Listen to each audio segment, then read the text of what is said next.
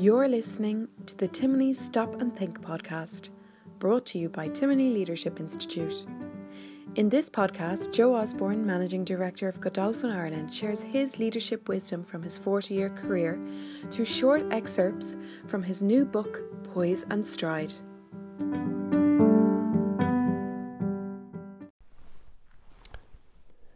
Free Radical. In the long list of musical genres, there are few more middle of the road than calypso. Harry Belafonte is credited with popularizing that distinctive style in the American and global markets. The upbeat rhythms and sunny lyrics are evocative of its Caribbean origins. Even the song titles of his hits, In the Caribbean and Land of the Sea and Sun, suggest bright sunshine and warmth. Belafonte's work is captured in the documentary Sing Your Song, which was released at the Sundance Festival in 2011. If you are expecting a soft and flattering portrait of an uncontroversial artist, you will be surprised. Instead, it is the story of a decades long crusade against social injustice. From an early stage in his career, Belafonte used his profile and his celebrity to fight for a range of civil rights causes both nationally and internationally.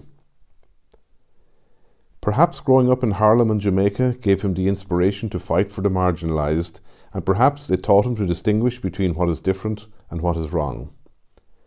Perhaps it gave him the sense to see fame as a platform rather than a reward. Whatever its origins, he had, and continues to have, a core of energy which battles don't abate and a focus which avoids distraction. Belafonte's speeches, statements, and interviews are the voice of an agitator and revolutionary. They grate and arrest. Not what we expect from an mellifluous Caribbean crooner. One of his less controversial quotes is the call for a wider sense of social responsibility, which hints at his own motivation. Quote, Each and every one of you has the power, the will, and the capacity to make a difference in the world in which you live. Unquote. The spark which ignites is not the initial step on the protest march or the first word written on the demonstration placard. They are the early flames. The spark is the thought which whispers, This is wrong, this must change, this can change, I will change it. Most embers are short lived, glowing brightly for an instant, then extinguished before they can find the fuels of possibility, enthusiasm, and commitment. What is the amalgam of attributes which spark activism? A sense of duty, a truly calibrated moral compass, courage to challenge the prevailing paradigms, outrage which is filtered and distilled into a fuel for action.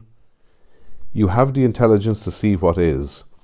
Do you have the insight to see what should be and the courage to make it so? You should be asked these questions many more times than you will be, so maybe you should challenge yourself more often. If you look the other way and you are asked if your indifference to injustice is because you are oblivious or apathetic, don't answer, I don't know and I don't care. Even when the weather is sunny and the sea is warm, it is difficult to swim against the tide. It takes courage to be the loudest voice speaking out against corruption, considerably more to be the first.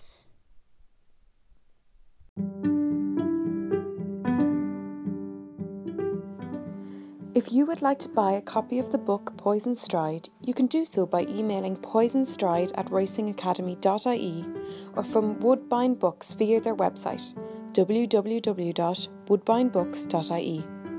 All proceeds from the sale of this book will go to Racing Academy and Centre of Education in Kildare Town. Timony Leadership Institute. Better people, better organisations, better society.